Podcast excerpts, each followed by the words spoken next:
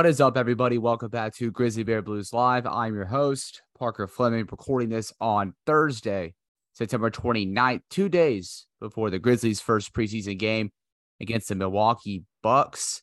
So we're excited to get actual basketball back, and we are going to talk about some actual basketball stuff with our guests. But first, let me tell you, I can keep in touch with the blog, with the podcast network.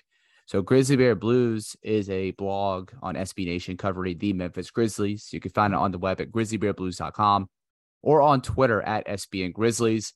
And GBB Live is the flagship podcast for the Grizzly Bear Blues podcast network, alongside the starting five, the core four, the next gen podcast, and soon Grizzly Bear Bets. Wherever you get your spot, uh, your uh, podcast platforms, whether it's Spotify, Apple Podcasts, anything, Grizzly Bear Blues is right there.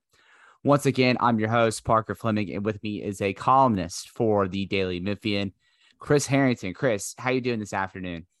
What's up, Parker? Uh, just just came over from FedEx Forum where I, I, ate some of the new food and saw some of the new stuff. It's not that exciting. It's okay. It's not. You didn't. You, you didn't miss much. All right. That's. I. I was hoping I wasn't. I. I didn't. Uh. I didn't know about that till this morning. Obviously, coming from Collierville, that kind of would have been a little bit of a trek. So, yeah, no, it, hey, upgrades basically, are all nice. Basically, they're opening up part of the um the very the upper terrace level on the west end, sort of where the main lobby is. They're opening mm-hmm. up part of that for a standing room only, like get you know mix and mingle bar kind of situation. Mm-hmm. Right, out seats. So there we go. That that's the that's the news of the day. That'd be pretty cool though. That'd be kind of cool. Yep.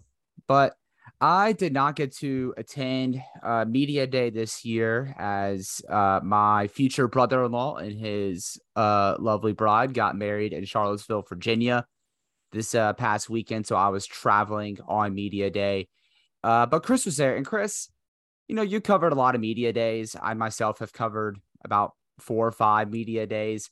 There's a lot of stuff from media day, whether it's the Grizzlies or just the NBA as a whole, where it's like yeah, you're supposed to say that. Sure. But was there anything in particular that kind of just caught your eye about this year's media day? I mean, you know, the the news the news elements such as they were were about Jaren's return, about, you know, trying to tease out the pecking order while Jaren's out. And even after Jaren comes back, because they have a front court spot open even after Jaren comes back to replace Kyle Anderson. And then I think, you know, the, what may or may not have been a Brandon Clarke slip up in terms of his contract. Those are probably the newsiest things that happen. Mm-hmm. To me, the interesting thing, and this sort of taps into what I, what I think you want to talk about, is that there was a lot of self awareness from a lot of players about basketball stuff, like sort of unprompted. You know, Brandon Clarke unprompted saying, I, you know, he didn't say like Jaren's out, this is my chance. He said, man, I want Jaren back because I played really well with Jaren. Right. Um, and John Konchar saying unprompted, I need to, t- I need to shoot more and Dillon Brooks saying unprompted multiple times, I need to shoot more efficient, efficiently. Uh, these are players who like understand they, they're seeing the same things we are, and their coaches are talking mm-hmm. to them about it. And like they're very self-aware about like you know the, the, the, the things that work and the things that don't and the things they need to do on the floor. Yeah, yeah, for sure. And you know that from you know scrolling on Twitter, and I want to give credit to uh my one of my associate editors, Brandon Abraham, for his coverage on Media Day the the two things that kind of stood out to me were for one, the confidence, the vote of confidence in Santi Aldama. That right. was that was something that kind of caught me off guard. I thought it was going to be one of the rookies, to be honest, that would get that vote of confidence. But your it was really your tweet where Dillon Brooks multiple times brought up how could he become a more efficient scorer, and you know, we love self awareness. Uh, he's kind of had that self awareness about himself when it comes to like playmaking stuff, but we've never seen it with the shooting. And you know, I wrote about this on Grizzly Bear Blues. This is this is his biggest season yet, with now a clear pecking order, an ideal pecking order for him ahead of a contract year. Just with with this goal, this self just self reflection goal of his of becoming a more efficient shooter what how do you see those shots coming? Because I don't want him to be just kind of these stationary three and D guys because there is value in his shots when he's focused because you know mid-range shots he has the size the physicality and the elevation to get to those spots.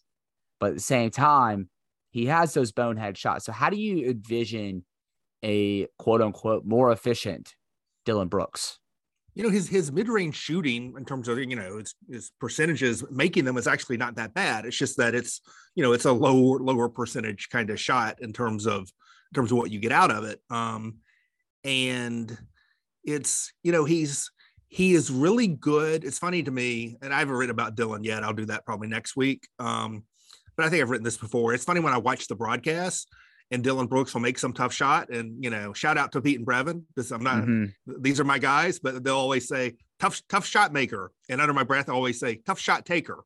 Yep. Um, which is what what Dillon is. Um, he is very good at getting and okay, pretty good at making bad shots but you don't want that many bad shots, right? That needs to be that needs to be to me needs to bring he needs to change his shot diet in terms of distribution, but he also needs to change his shot diet in terms of volume, right? And so yes, he needs to be a more efficient scorer. He also needs to be less of a scorer, I think. Uh, and maybe those things go hand in hand. But I think part of that is dillon A lot of it is dillon but part of it is the team construct. I mean, you know, two years ago, Jaren's out the whole. J- Dillon Brooks skill set wise should be a fourth option, right? Right. Well, well, two years ago, Jaren's out the whole season, so he's he was one of the three best scorers with, with John Jonas on that team. Mm-hmm. Last season, because of all the alter a the alternating injury stuff between him and Ja, they didn't actually play together that much all season, and then Jaren's offense disappeared on him all year, and right. so what you want the, what what the Grizzlies need, and, and there's no guarantee that it, this will work, but they haven't had a chance to test it out. Is put a team on the floor in which in which Dillon Brooks should be the fourth option on that team, and then see if he will become the fourth option on that team. And we haven't we haven't had consistently over long periods of time a team in which, frankly, he should be the fourth option. Um, it, it's been a problem of lack of creators and lack of scorers around him in part. And, you know, we got 11 games last year. That was, I believe it was 11. That was him, Ja, Dez, and Jaren. And that was a Jaren having a bad offensive season. And so I, I want to see what the Grizzlies basketball looks like with Ja Morant, with this Desmond Bane, with a bounce back Jaren Jackson Jr., and then Dillon Brooks. And if Dillon Brooks can't be the fourth option, if he can't sort of find a comfort zone and accept sort of being a fourth option in that lineup co- construction, if you can keep it together for multiple weeks and then keep everyone healthy and they really give it a run, then I think you have a problem. Um, you have a problem now. I am not willing to call it a, an unsolvable problem until you get you get a chance to solve it. Right, and like for me, it's one of those things where I'm kind of looking at it. It's like, you know, I want to say last year was a little unfair. I did pull a stat into my column about how he was eighth in field goal attempts per 100 possessions this past season. But yeah. I think it's unfair because a lot of those games came without Ja. But well, I mean, that's been a pattern. Yeah. I, I, don't like last year. He Dillon only played like 31, 32 games. You had the Ja mm-hmm. thing. But you go back to two years before that, and I don't have the exact comps. I, I wrote it at the time, but I don't remember what it was.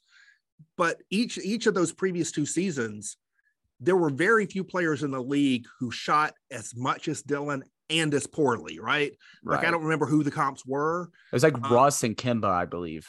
Yeah, it was, it was those. It was, it was definitely those kind of players, right? Yeah. But in terms of like taking a certain number of shots at a certain true shooting percentage, each of the each of those two seasons, there were only like one or two players league wide who like matched the volume and inefficiency, right, of Dillon Brooks. So it is a real problem. I'm not trying to say it's not a real problem.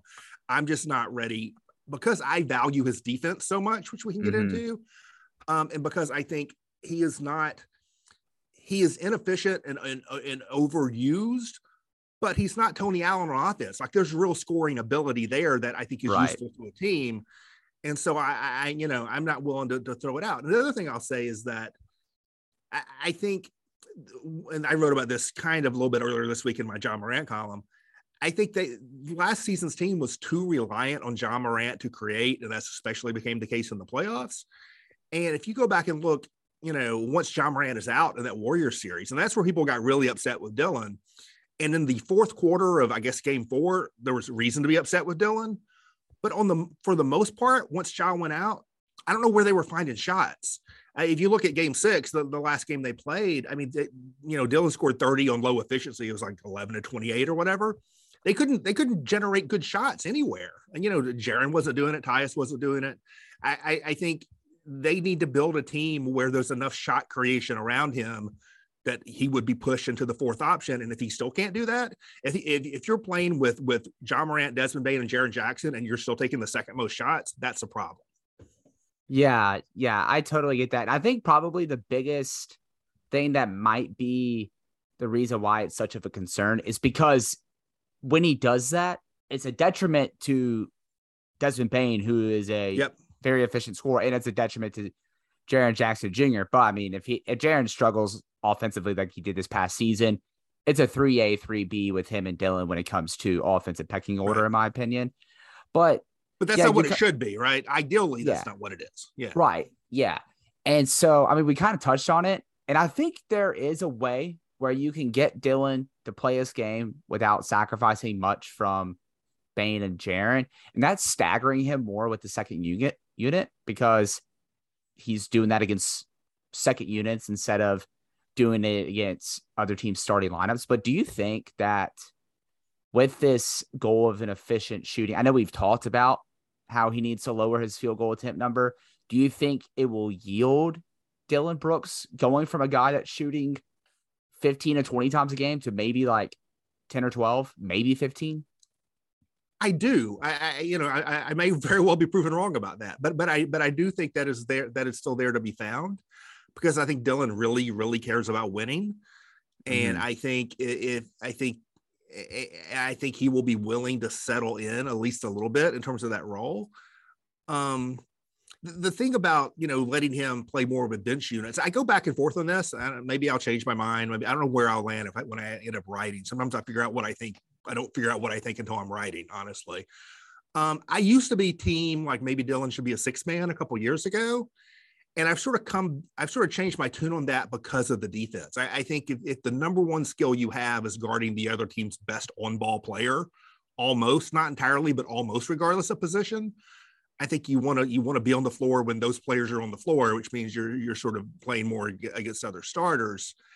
I think the fact that Desmond Bane that they were so good last season in non-point guard lineups where Desmond Bane was sort of your quasi point guard. I almost see flipping it the other way where like Dez is the early sub who comes in and leads bench units and, and he gets mm-hmm. a lot of shots up in those situations. And maybe you tie Dillon to Ja a lot more. A because he can help he can help make up he can help cover Ja's defense. Mm-hmm. And then there's going to be no question who the number one option is on offense whenever Ja Morant's on the floor. And I so I think I may go the other way with that, where I tie Dillon more to Ja and have Bane be the guy who's getting a lot of shots up on, you know, with more second unit kind of kind of lineups. Yeah. That that actually would be fairly great idea, to be honest. And also too, it, it kind of gives you more time where your two best offensive players are on the floor at all times. Yeah, no, that's right. Yeah, so and I, I think that's a good point. And you know, I, I do it's one thing that's so confounding with Dillon Brooks. But, you know, he's so polarizing. His flaws are quite magnified. I think it's just scapegoat culture a little bit. Yeah. It, but at the same time, the past two seasons, the Grizzlies have been better with him on the floor, and that differential has been better than any other player on the Grizzlies. I want right. to say they've been about 8.5 points per 100 possessions better in each of the past two seasons with him on the floor. And I want to see like where where do you think that comes from? Because obviously with his defense, his point of attack defense, his stopping, that's that's covered ad nauseum. He does it, but at the same time, he doesn't generate the defensive events or and also right. the fouling that kind of takes him out of the conversation in the mainstream eyes. But where where is that? Because I mean, if you're having this guy He's a shot chunker, takes bad shots and all that, but the team's still unequivocally better with him on the floor. Like, where does that come from? Yeah, it's interesting. I mean, he is a guy when you look at defensive, individual defensive, like playmaking kind of stats, he does not show very well in those. When you look at, you know, on off court kind of kind of stuff, he shows very well in those. Uh, Ty, in this case, because I, unlike the other 29 teams in the league, I watch every Grizzlies game. Ty is going to go to my eyeballs, and I think he makes some. He's a massive impact defensive player. Is my sense of things. Mm-hmm. Um, I think it's interesting to me, and you didn't. The sample is small last year, but whenever Dillon and Jaren played together last season, the Grizzlies defense was was you know was better than best in the league. It was whatever Right. the Celtics the Celtics number was when Dillon and Jaren were together. It was like better than that. Mhm. The year before, when Jaren was out, the same thing was was true roughly. I wrote about it. I don't remember the exact numbers, but the thing, same thing was generally true with Dillon and Kyle together. And so I think we've seen that combination of Dillon Brooks as I am just focused on my guy. I'm guarding the guy with the ball more than likely, and I'm focused on him. I'm not trying to get steals. I'm not trying to get blocks. I'm not trying to get rebounds. I'm not. I'm just. I'm. You know. I'm. I'm focused on this dude. Yeah. Dillon Brooks focused on the dude, and then a great help defender behind him, just sort of like you know, roaming around and, and, and creating chaos, like Kyle Anderson in his career best year, and Jaren Jackson Mhm. even more so last year. I think that is a foundation for great defense. You know, depending Right. on what else is around them. But I, I'm a believer in that as a defensive foundation. And so we won't see it opening night because Jaren won't be there. But I, I, you know, I, I'm just a believer in Jaren and Dillon together. It's the foundation for great defense. And Ja, Dez, and Jaren, if they can all go at the same time, I think will push Dillon into that that lower role. Now, Mhm. there are going to be times where Dillon takes bad shots. Yes. But I still think, e- even with Ja, Dez, and Jaren going, I think Grizzlies have a problem of not enough offensive creators. I mean, if you start looking around to what the rest of the rotation is going to be this season, I mean, you know, Konchar is a low usage guy. Steven Adams, you know, a low usage or a low scorer, low scoring guy. Um, Xavier Tillman, if he's going to play, doesn't take a lot of shots. Um, where we'll see, I think Ziaire Williams will be important. I, I think, you know, Brandon Clarke, more of a finisher than a shot creator. Um, you know, LaRavia, if he plays, like wouldn't even get up shots in the summer league. I, you know, it's gonna be interesting to see. I think it would be helpful if a guy, guy a guy like Ziaire Williams took a real step forward. If Santi Aldama is actually good enough to stick, because I think he'll be able to create shots. Whether they go in or not, it's a different question. But I think he'll be a guy who generate who generates shots. Um, but I think I think keeping Dillon on the floor with multiple other creators, and so you don't get into as many situations wh- where he has a reason to feel like there's nothing else for us to do. I'm going to dribble in and pull up and take a contested 18 footer. Um, I, I think would behoove the Grizzlies. Yeah, for sure. And yeah, there's there's a lot of reliance on the internal development, whether that's Ziaire, um, I, you mentioned Santi, Yeah, uh, guy you didn't mention is, is Roddy, who I can't figure out Roddy, but I Roddy can't is a, either. Roddy is a I guy who either. sort of like Santi. I think whether he's going to be good or not is a separate question. But his style of play, I think he'll generate shots. Yeah, I, I think sure. you know. I, I think he's a player who will, you know, get some shots off, create some stuff, and be sort of dynamic in a way. Whether it's dy- dynamic to a good result or not, I really have no idea. Yeah. Yeah. For him, I we won't get too much into it. But I mean, his shot profile at Colorado State, I was looking at his synergy page. It was like all like all like A plus grades or whatever, Yeah. because he could score in a lot of ways. And I know uh Chris Vernon has been adamant that Roddy will play. So maybe that's somebody. But yeah, I agree though. Just maybe putting him next to multiple creators, whether that's empowering Ziaire more or really relying on that Tyus Jones, Brandon Clarke pick and roll that could probably I don't know. There it's just it's a confounding thing because this is who Dillon Brooks has been for six seasons now. Right. And he's always and it's not his fault entirely. Like you said, ja the ja injury last year, Jaren injury before that, even his rookie season, that his season went to hell. Yeah. Um so it's gonna be I- interesting. I'd like to see Dillon's three point shot bounce back. His three Yeah. point shot, his career, I believe, I believe his career worst three point shooting last season. I think it's like 30, 31%. Yeah. Before the last season, he was like a career 35, 36, like nothing special, but like pretty solid. hmm Um, and and his three point shooting was so bad last season that I think it sort of disguised. He there was some stuff around the edges with him. His his, his free throw stuff, his free, free throw rate went up last season. His assist rate went up. His turnover rate went down. His two point percentage still not very good, but did go up. Like there's a lot of little things around the edges there that I think would have looked better if he had made a better percentage of his threes and had just shot the ball a little bit less overall. I, I you know, I still I think there are answers there to be found. Whether they can find them, I don't know. Yeah. I do think that hand injury kind of No, that's a good point. Yeah, like that that took out the almost the entire offseason for him. And then you can kind of tell he was compensating for the hand in some way. I, I think it would we've seen on the socials so far of uh the team shoot around so far, and his shooting looks about where it was pre pre injury. So We'll see, but uh, I got two more questions here, which you know I said it's gonna be the biggest season of his career because of one, it's the last could be the last chance he has to prove himself in long term standing, and two, his next contract. Right. Um, the thing, the thing with Bane, or the thing with his fit, it's so interesting. So, you know, he was an ob- he seemed like an obvious trade candidate because of the team's record without him and the fact that Ziaire's development progressed as quickly as it does. Do you think the re the reason they've kind of held off and one thing that could help him be a long term fixture here is he works so well with Ja, Jaren, and Bane. I want to say last year and like it was like less than 300 possessions. And for context, like the quartet for Boston of Smart, Tatum, Brown, and Williams played 1,500 possessions together.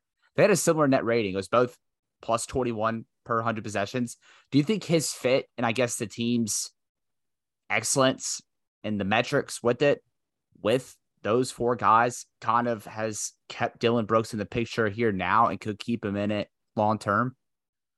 Um, yes and yes, but but but I would also say, I, I you know I it wouldn't it's not going to surprise me in the least if Dillon Brooks gets traded, but I think I think at least for now I think there's a certain pretty high threshold for that. Um, I don't think they've. I think a they like Dillon Brooks, and b even though they're probably not going to get a, an extension done, I don't. I don't have any sense that they've rolled out re-signing Dillon Brooks next summer and Dillon Brooks being a long-term fixture. Um, I that all that said, I think he is among the more likely Grizzlies to get traded, but I don't think they've reached a point, and I don't think they will. Although they could come deadline mm-hmm. time if they've decided we're not going to re-sign him, maybe they reach a point where they're like, let's get something but I don't think it's come somewhere close to that point. And so, mm-hmm. you know, if it's not if it's not a move to get someone better than Dillon Brooks, I, I you know I don't see a, re- a reason to have done that. You know, I, I think there are different kinds of trades. There's the this guy's not working for us. We're going to lose this guy.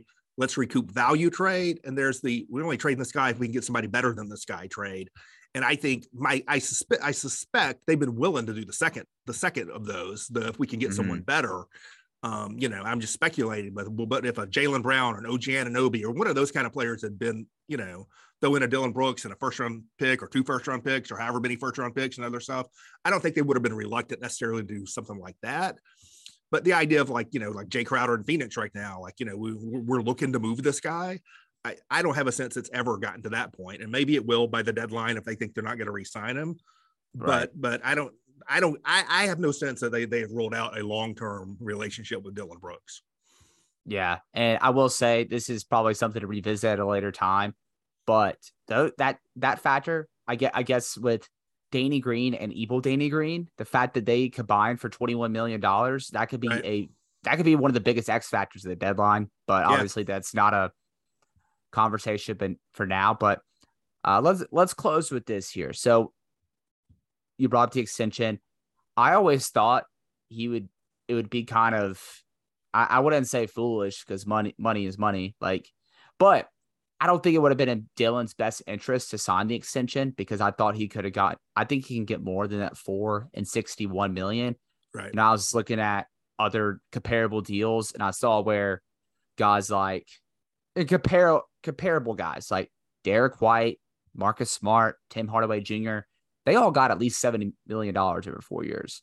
And, and that and, and, that was in a lower cap than the one that was in a lower cap. Up. Right. So there might be a team out there that needs a culture reset.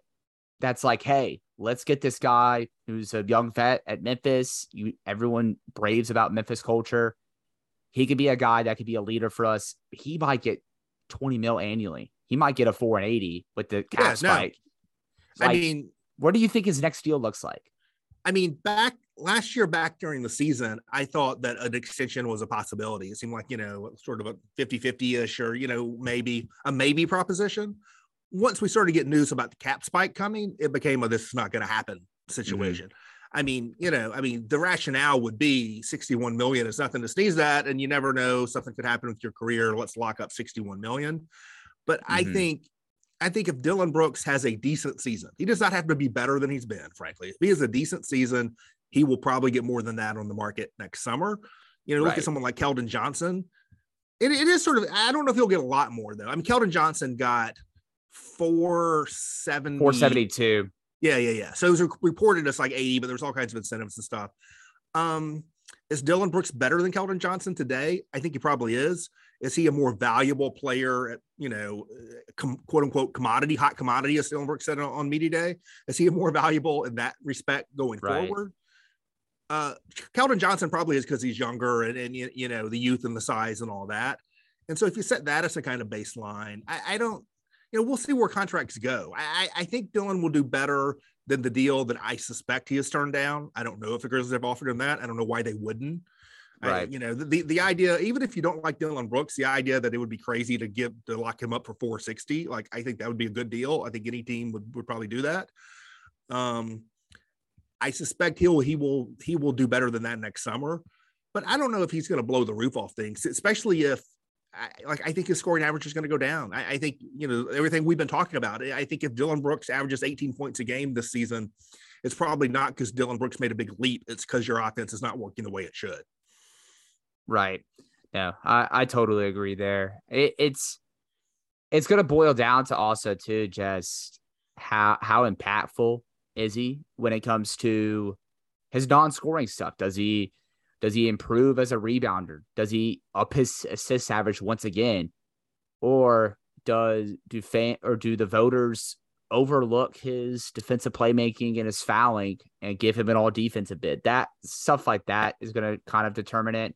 Maybe even if he plays a big part in the Grizzlies making like a Western Conference Finals run, that's right. where I run into a scenario where it's like, okay, this might blow up a little bit. But yeah, I, I think I, I think, you know, I feel like if the four and 61, if that was the number for him, I think they would have already gotten there because that also gives him a higher number to use in trades. But I, I kind of lean more like he's going to get at least 70 million in the yeah, market. So I think that's right. Yeah. Chris, you have anything else to add or plug in before we close out here? I don't. I'm good. Thanks for having me on. No problem. Yeah. Make sure y'all are checking out Chris's work over at the Daily Memphian. He really just kind of covers everything in the city, including the Memphis Grizzlies. Make sure you uh, subscribe and check out the great team over there at Daily Memphian, Chris, uh, Geoff Calkins, Drew Hill. They do awesome stuff there. And make sure you are plugged in with Grizzly Bear Blues at grizzlybearblues.com or on Twitter at SBN Grizzlies. And you can follow me on Twitter at Paka underscore Flocka. Make sure you are subscribing, leaving a five star review for the Grizzly Bear Blues Podcast Network. So you're not missing a single episode of GBB Live, the Starting Five Podcast, Core Four Podcast, the Next Gen Podcasts, and Grizzly Bear Bets. And that'll be it. We will see y'all next week.